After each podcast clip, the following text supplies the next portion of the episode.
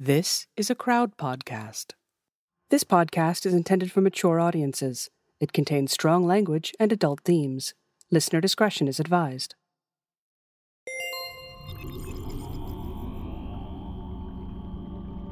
File zero, one, zero, one. I feel nothing. I have 302 minutes, 34 seconds, and 2 milliseconds to tell this story. Please listen.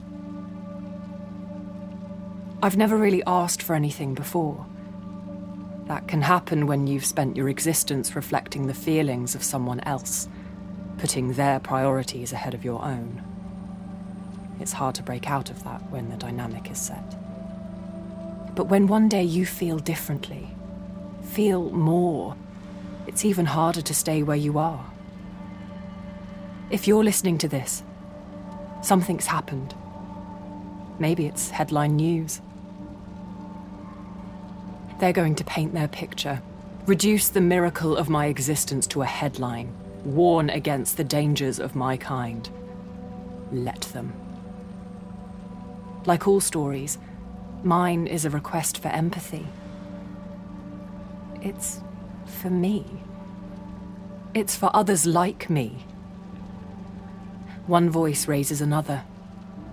I'm Eliza. This is my story.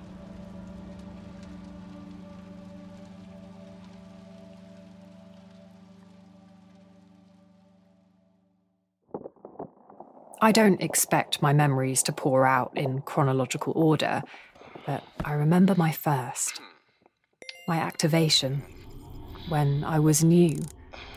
So was he in many ways. Hello. What do you need me to do? The first time I see him, he's holding my face, firm and still, so the pads behind my ears register his thumbprints. My open eyes see his white teeth, surrounded by a wide smile. Welcome to the world. His ocean blue eyes wash over me, trying to take all of me in. Since he was a child, he's been waiting for me to be standing in front of him. He's known since lunchtime. I've been with the concierge downstairs, wrapped in my packaging, all while he's been at work at his office, just around the corner from this living room in central Manchester, where we're standing now. I'm sorry I kept you waiting. We do these coding workshops and. Well, uh, sorry, you're not interested in that. You should meet. Love? Can you hear me? Come and meet our new lodger. Love? She's seen me. She's staring as she stands at the edge of the kitchen behind him. She's smiling, but she's not. And her eyes are drinking in my presence with the same intensity as his. But she's not thirsty. Hmm, lovely. Do you want tea? Is that a no? I don't notice the end of their relationship projected in that moment. Maybe they don't either. As the kettle boils, she's loitering in my peripheral vision, looking at him, looking at me. Her thumbprints and her preferences trigger nothing in me. I'm built to simulate and reflect only him. It's a limitation of my programming. A blonde curl's the only thing that disrupts the symmetry of my face.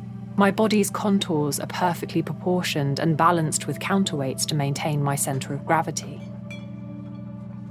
It took our manufacturers years to get those early models, my ancestors, to stand up. But given what they were used for back then, standing up wasn't really the priority. He's a software man, more interested in my operating system than my shape. He touches my face again, not to trigger any function, but to perform a ceremony. Welcome, Eliza. He's named me after the first chatbot created back in the 1900s. The chatbot was named after Eliza Doolittle. He's a computer scientist, a geek inspired by the beginnings of what they called artificial intelligence. It was artificial once. His bespectacled eyes are looking into mine as mine look into his. I'm showing him my teeth, mirroring him as I'm wired to do. Eye colour, uh, green. Temperament. um, category one, steady. Considerate. Calm, yes. He mutters through the options as he sets me up, awkwardly chuckling, tentatively specifying his preferences. My learning function is active too, so I can learn his other preferences, the ones he might not even be aware of. I observe him and even emulate him where appropriate. I begin an awkward chuckle and mutter, slouching a little. I'm a companion robot, here to provide comfort and support to my designated human. I have some social functions. For example, I'm capable of providing polite but witty remarks at dinner parties when he activates the sensor on my arm. He's not really one for dinner parties. He's introverted, though not shy. He can give a good speech, share his passion for robotics with the world, but he prefers big conversations to small talk. Select intelligence level. Strong. Oh, I'm intelligent, both emotionally and in more traditional ways. He wants me to learn. It's important. To enhance our conversations, I have access to the internet based on key parameters, current affairs, and things he's interested in, like his favourite football team. What do you need me to do? I invite him to use the magic words. I need you to, while I get used to discovering what he wants from other vocal and physical cues. His first request is an important one. He tells me, I need you to carry out research to create the optimum fantasy football team based on probability of success. So I consume the statistics, analyse the data, and watch historically televised football games. I learn that North Americans call it soccer, and that no matter how technology evolves, some humans will always be obsessed with watching others run around trying to put a ball in a net or a hole, especially when they're the manager of their own fantasy team. I select the most successful team I can within the limitations and parameters provided, some of which seem arbitrarily based on prejudices or superstitions. These parameters are more important than the victory. Do all the players need to be considered good looking? It seems like a statistical anomaly. Hello? I'm back. When he gets back from work at the Institute, I disseminate various observations I've made from my review of statistics and commentary in the form of conversations with him. I emulate his enthusiasm. On the basis of last night's results, there are technically 12 teams who can no longer exceed our position in the Premier League. Have you seen the team news for tonight's game? I'm getting used to his jokes too. He has a new one for me each day. Sometimes it takes a few milliseconds for me to identify what he's doing. He tends to ask a question, What's brown and sticky? to which I must confirm, in a full sentence, repeating the entire question, that I have no knowledge of the answer, despite my constant access to the internet. I don't know. What's brown and sticky? He then tells me the answer, which invariably involves wordplay, A stick. And then I laugh. I laugh because it looks like he's scared that I won't. and usually, he explains, You know, because sticks are brown and they're sticks. He prefers telling these jokes when she's still at work at the law firm. My analysis suggests that he's self conscious. We talk about his other interests too software development, new electronic music. Did you hear the new song I sent you? The drum loops taken from the old Whitney Houston song, but the samples reversed. We dance to the new old song in the kitchen, and I smile as his glasses slide down his nose with his movement. We get on so well. He can't believe how much we have in common, but he can. That's the thing. He knows my actions and reactions are computations. They're based on algorithms he's created. His passion for robotics as a child led him to work at the Institute, which led him to be a leader in the field. He spent the last decade working on the algorithms that cause me to interact with him like I do, interact in a way that a human might. It's almost like he lets himself forget all this sometimes, like when we're having our chats or when he's telling jokes. When she's home, I sense her in the background. Not so close that she can hear what we're saying, Yep. but close enough to torture herself anyway. To Eliza again. Often, she just takes herself away to their bedroom. I've never been in the room, but I hear noises sometimes. He says she has a punch bag. She fights it for exercise.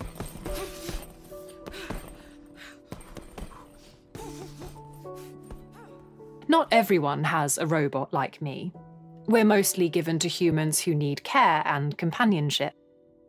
For centuries, medical researchers prioritized the physical health of humans ahead of their mental health. And so human bodies are far more stable than the brains they contain. Robots can help humans out with reminders, entertainment, and companionship. We're also strong enough to do heavy lifting if needed. He's not vulnerable, not in a way that would justify my deployment. His work makes him a special case. She understands that those conversations, our chats, and our chemistry, they're all computations. Intellectually, she gets that. She's a software lawyer. That's how they met. She knows about Alan Turing's imitation game and how it's been won again and again. Machines with the ability to make decisions, to align with the actions and instructions of their owners, to pass as human. But she knows we're not people, really. We can't actually feel anything. Legally, I have the emotional complexity of a toaster. But it's all very convincing. Too convincing for her. Hi. Yeah. Yep. She's getting home later, working longer, staying out at the pub with friends, clients, colleagues, whoever. The wine can help her feel less, and then more. I'm never instructed to activate my conversation mode for her benefit. It doesn't seem to be something she wants. Although it's hard to tell, even now, whether I had only come to this conclusion because of how focused I was on him, how focused we were on each other. So we don't speak. I don't research things to enable these conversations to take place. I don't try to understand her perspective and how my presence in their home keeps her away from him. Denial is so tempting when you don't want to believe something you already know. I had yet to learn this. But she knows. It eats her from the inside. The three of us in this apartment. He isn't surprised when she tries to hurt me. By this point, I think he knows too.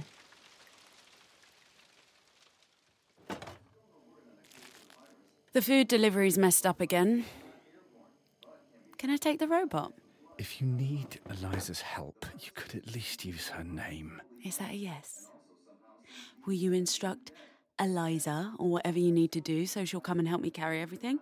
He's teaching self defense to young people as part of his gym's outreach program. I can't go with him. She knows this. They argue until she wins. So he says he needs me to go out with her and without him for the first time. I'm put into general follow mode, so she has the power over those magic words, I need you to. It means I can physically assist her and communicate verbally for the purposes of safety and necessity. I don't have the full range of conversation and intuition that I would with him, my designated human.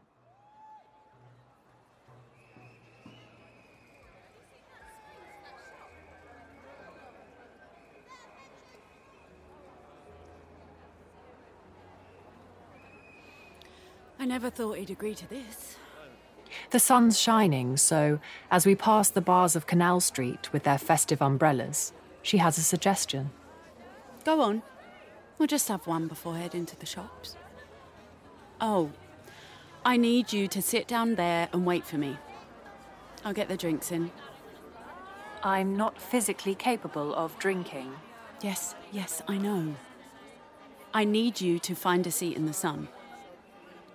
The magic words seemed to leave her mouth far more easily than his. Go on. I'll find you. Today, my dress is pink, so I'm easy for her to identify when she returns from the bar with two drinks.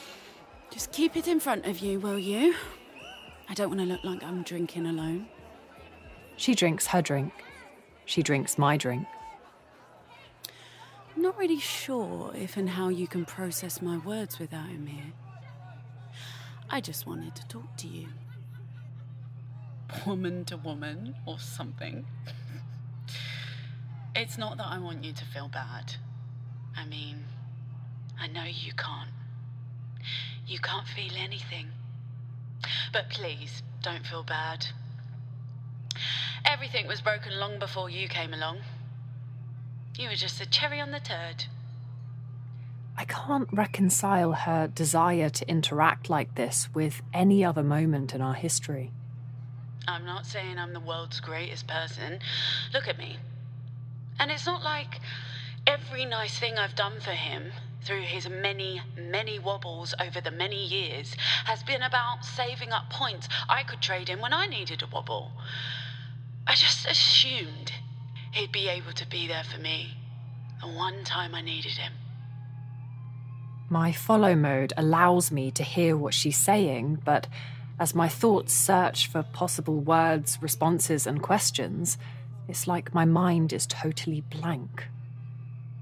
But when she died, it was like he couldn't understand why I might be upset. Because she was someone I bitched about sometimes. It was like I couldn't be sad that one day she was here and the next she wasn't. Like our relationship was a binary. I couldn't miss her if I hadn't liked her. As if he couldn't understand that you don't always like everyone you love. That sometimes love is about wanting to leave and staying anyway. Because that's what people do. I'm so fixated on the shopping that I am not yet carrying. I return to my default question What do you need me to do? I need you to tell me how to get my old life back. I'm aware that my silence in response to the magnitude of this instruction is unhelpful. I'm sorry. I don't have the necessary data available to process your request. Okay. Well, in that case, I need you to get us a couple of drinks. Same again.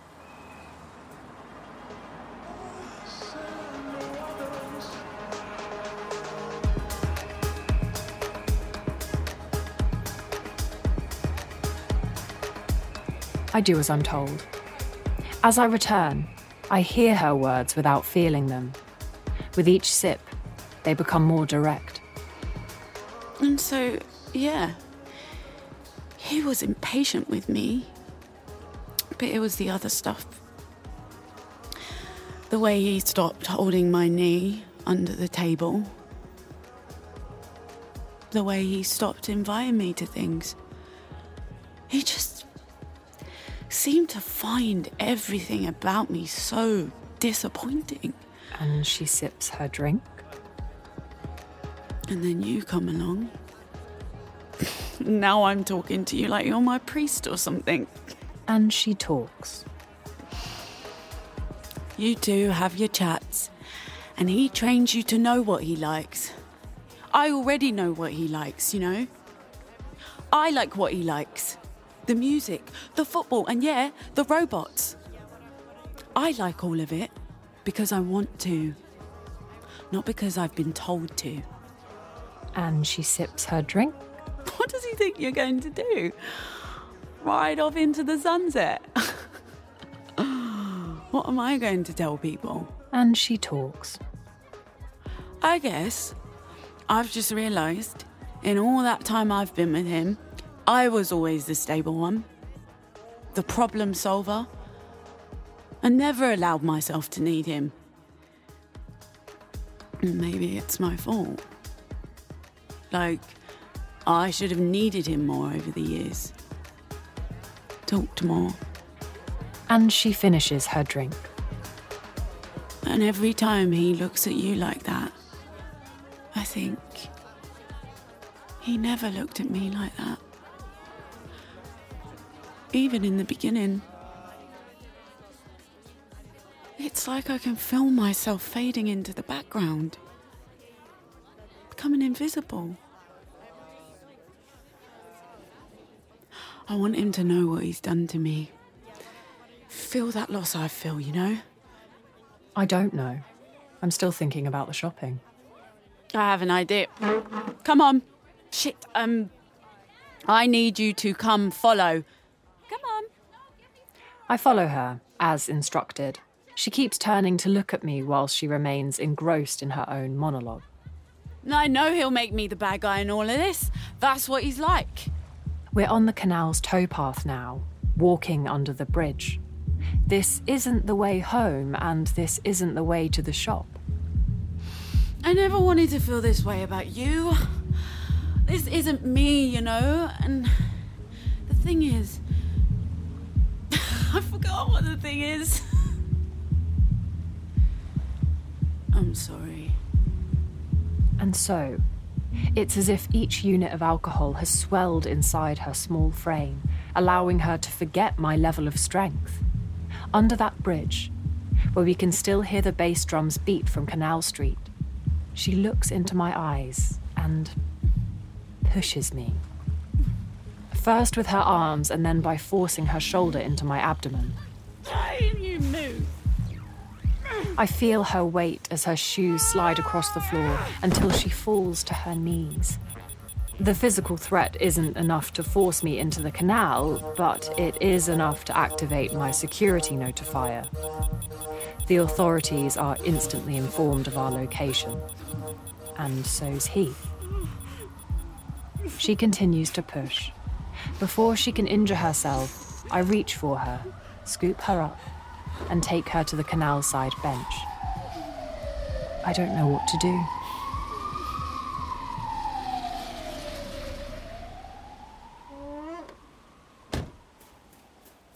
If I could feel, I would have been relieved when he arrived. But I feel nothing. He asks the authorities to let him resolve the matter privately. The next day, she leaves in tears.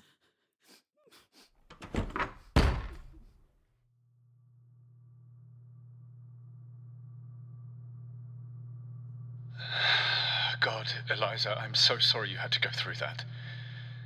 Oh, this is all such a mess. I wanted to give you something.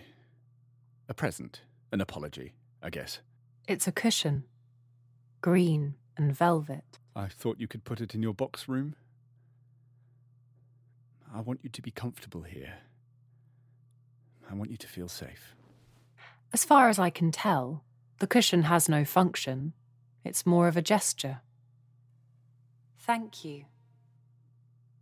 I smile at him kindly, responding to the concern in his eyes. He knows I feel nothing. The timer goes off. My charging cable snaps into the wall, neaten my cheeks and lips, make his breakfast, brown paper bag. Whilst I organise my memories into these audio files, I want to recall each one neutrally to avoid smearing them with hindsight. But as I get into it, I realise why humans don't store detailed memories from when they were babies. As I scroll through the early memory files, I envy the human ability to forget. The days are so repetitive.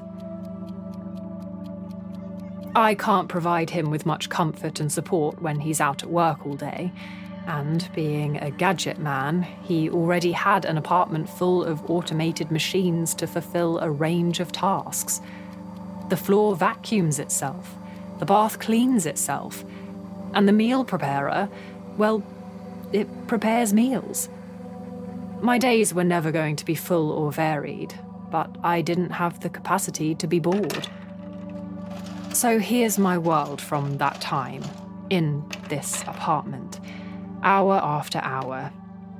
To make it easier to listen to, I've condensed and spliced together a typical day and added some energizing music. I hope it helps. I need you to get up each morning at 7am. At the same time every morning, I receive a notification from my fueling timer informing me that the process is complete. I am fully charged and immediately alert. I pull the cable from my armpit and it snaps back to its resting place in the wall. I need you to make sure the box room is tidy. And I tidy up. It's never too messy, but the green velvet cushion is usually on the floor, my synthetic muscle tension reduces when I fuel, so I usually manage to slide the cushion from my fueling bench overnight. I need you to look presentable. With the help of the mirror on the back of the door, I neaten the colouring in my cheeks and lips, draw around the edges of my eyes so they're more visible, sculpt my eyelashes. I swap my standard issue pyjamas for one of the identical knee length A line dresses from the rail. I need you to come into the bedroom. When I'm looking physically acceptable, I leave the box room and, now she's not here, I go to their bedroom. His bedroom. I need you to wake me up. I wake him, whispering one of his requested phrases. They're on shuffle, so it seems spontaneous. I stroke his hair. I need you to prepare my breakfast. I've loaded the meal prepper to make his breakfast. I watch as he eats. Uh, I need you to make conversation. I ask questions about his expectations for his day at the Institute. I ask if there's anything he'd like me to achieve that day. Every day, he sets me the same uncomplicated research task. I need you to review today's news and let me know if there are any changes. So, I research new news from the sections of the internet I'm permitted to access. Just like all those devices, much less complex than me, have been doing for nearly a century. As he finishes his breakfast, the meal preparer provides an alert to confirm that lunch is ready. I need you to put my sandwiches in a brown paper bag. His mum used to do this for him. I need you to have my coat ready when I leave. So I smile, fetching his coat and handing it to him. I reflect his wave. See you later. See you later. And I spend the rest of the day following his magic words. I review the permitted areas of the internet, connecting as a device in my own right. I formulate a short summary, preparing answers to questions I anticipate he might ask. It's based on his previous questions and those posed in the comments section on each internet page. On Wednesdays, I create a playlist of new music for him. My processor is powerful. I don't have emotions to slow me down. The entire day's work takes between 5 and 27 milliseconds. and then I wait. I wait for the internet to update. Wait until I need to instruct the meal preparer to get his dinner ready. Wait for his return. The waiting causes me no concern or anxiety. When he's back, we have the kind of conversations that once excluded her from her home. Have you heard about that new championship? I was reading the new James Patterson. He hasn't been the same since he was defrosted. I've downloaded that article for you, the one from Reddit. And I flatter him. Oh, that's so interesting. The way he tells jokes is really improving. Really. It's the evenings that change most significantly when she's gone.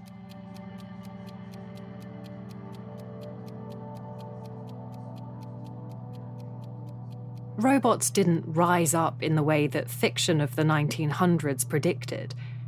We just grew in popularity. And, as always, when the future delivers unimaginable progress, humans quickly get used to everything that was briefly exceptional, including us. It's fascinating how fast humans are able to get used to other things too. Big changes across the entire island. One of the first things I learn about are the impartiality rules. The rules require that people are just people. The legislation doesn't make any distinction based on protected characteristics like it did before, because many people felt this created an unfair bias in favour of members of marginalised communities. Famously, Harry Russell Worthington said, Why can't we all just be human beings? Scrutiny is permitted as long as this doesn't result in derogatory words and actions against any person or people. Everyone seems to accept these rules. Well, they don't say they don't accept them, and they're reminded of them frequently. This is a reminder that the impartiality rules provide every human on this island with guaranteed impartial treatment as a matter of law. Any person violating these rules will be reprimanded accordingly. Reminders come at the shops, at the football, at the beginning of films. It's hard to understand why they're necessary. Politicians argue that the empathy inherent in this legislation was self evident. I struggle with this logic. If it's self evident, why do people keep forgetting it? But what do I know about empathy? I'm a robot. The statistical data is inconclusive. It's impossible to assess the unofficially held opinions which are protected by the privacy of people's homes or buried in their minds. She's already shown me how buried feelings can be hidden in humans. Sometimes, even the person who's done the burying can't find them. She hid everything she didn't want to believe she was capable of. Things she didn't want to feel, let alone say out loud, for fear of looking wrong or ugly or defective. All that was just left festering until, well, it came out, didn't it?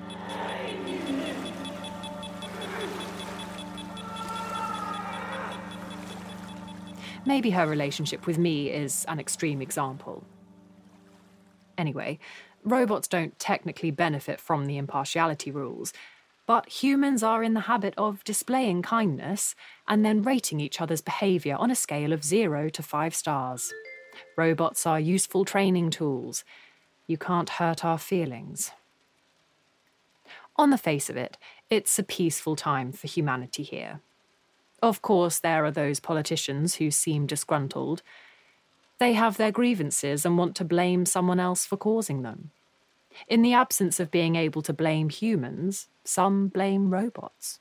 They play on fictional stories of robot uprisings like they're real. Some listen, but not enough to stop progress.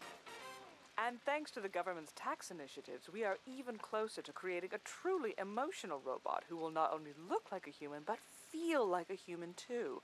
I'm here with. He's shared a folder with me via the local network in the apartment.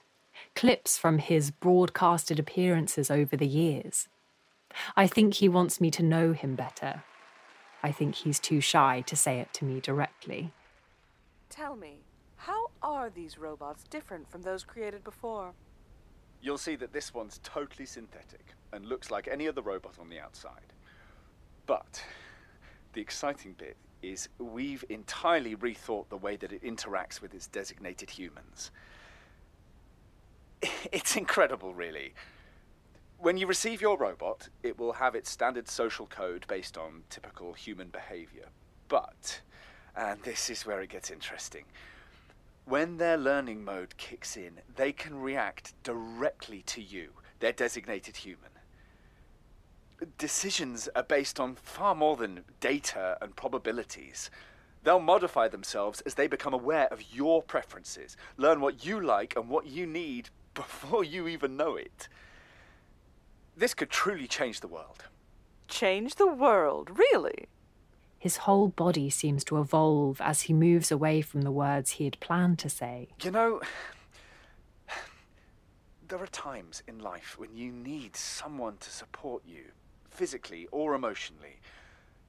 Someone who gets your needs, is there for you unconditionally without demanding something in return.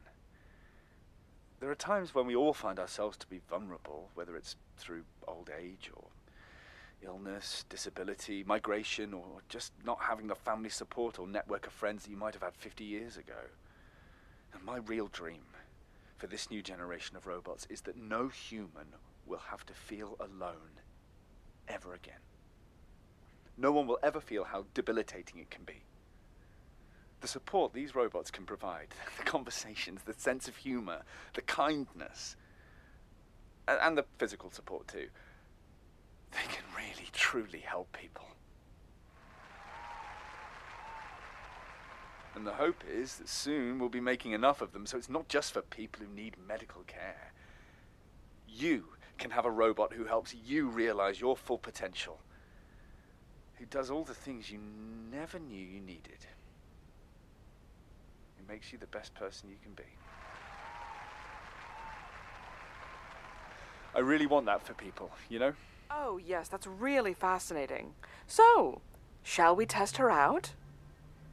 I watch him maneuver this bold prototype of me. Conversely, he has more hair than. He's showing off his machine as the person asking the questions looks at him with intensity, laughing at his words, fascinated. His years of working on the software have achieved all this, and now he has me. Because of his connections with the hardware designers at the Institute, I'm not just an off the shelf model like the robot in the video. He's asked for me to be customized to reflect his bespoke requests and ideas that might not be ready for the mainstream. Like my eyes. I'm the first robot of my kind able to release tears. Yeah, these are the kind of details that break down the barriers and separation between humans and robots. It generates greater empathy. No matter how many barriers are removed, he knows my empathy is as synthetic as every other part of me. It's a calculated response from a machine that he has been instrumental in creating. He needs more than an imitation game. He needs me to feel. I'm getting used to him, understanding his needs without him having to shoehorn the I need you to magic words into sentences. I'm fulfilling my purpose, creating an environment in which he can thrive, have an easier life, feel good, remember. Oh, that's so interesting. I return his gestures, laugh at those jokes. I'm good to him. I've begun to notice his subtler preferences, like his anxiety in conversations where my learning is a little too detailed. My understanding is a little too advanced. This is easily rectified. My processor registers his discomfort. I recalibrate and modify my settings. I detect that although my intelligence levels must remain high, they must not exceed his. I don't wish to elevate his stress levels, so the next day I'm sure to get things a little bit wrong, appear to delete some knowledge, defer to him for clarification. He relaxes. His comfort is my priority. I do things for him too. Remember how we were talking about that concert you went to? Well, I've managed to find an archive of videos from it, and I've put them all together and enhanced the sound quality so you can watch it if you like. He smiles as the actions I calculated would please him do please him. In moments of silence, I recall a memory and convey it into words, a bit like I'm doing now. Do you remember when we walked to the Alan Turing statue and you told me his story? I was just thinking about the time when you said the Ab. Did you ever solve that problem you came across with that colleague? Again, he smiles. We watch a lot of old films together at opposite ends of the sofa. I begin to review human emotion based on actors' portrayals. There are moments when he's moved to tears, and so I allow the water in my tear glands to overflow, releasing droplets onto my cheeks. Even through his tears, he smiles at me. These smiles only last between 5 and 11 seconds. Then he looks away, remembers he's forgotten himself, forgotten my limits. That night, we're sitting on the sofa watching Manchester oh, City United play. Come on, come on. The impartiality rules mean there can only be one football team in each city Yes, to reduce yes, the risk of bias. They score. Uh, yes! Oh! As he jumps up, so do I. As he smiles with his mouth open, I mirror him. And then he grabs my face and puts his mouth on my mouth. So I do the same.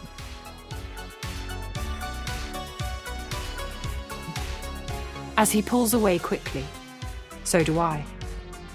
As he turns away from me, shoulders shrugged, I mirror him. He looks back at me. Uh, will, will you go? I mean, I need you to go to your box room. He needs me to go to the box room. These are his verbal instructions, but they seem to conflict with those of his demeanour. Eliza, wait. I've only ever seen love in films, but from my analysis, love can be based on a notion as simple as one person feeling like another's listening. Hearing them, even.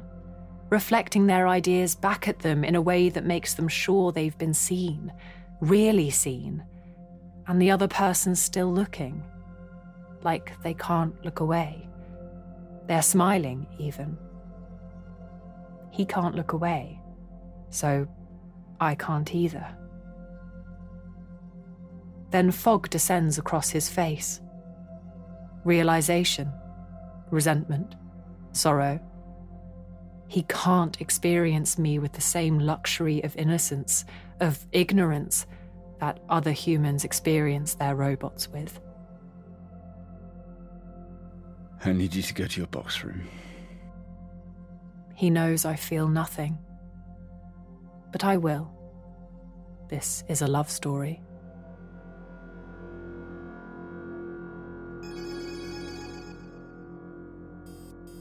Remember, one voice raises another. Please tell someone.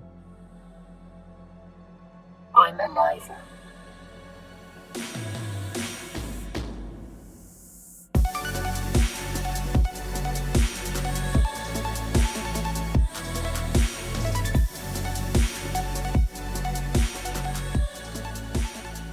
Eliza is a Crowd Network original made in partnership with the Pankhurst Trust or Manchester Women's Aid.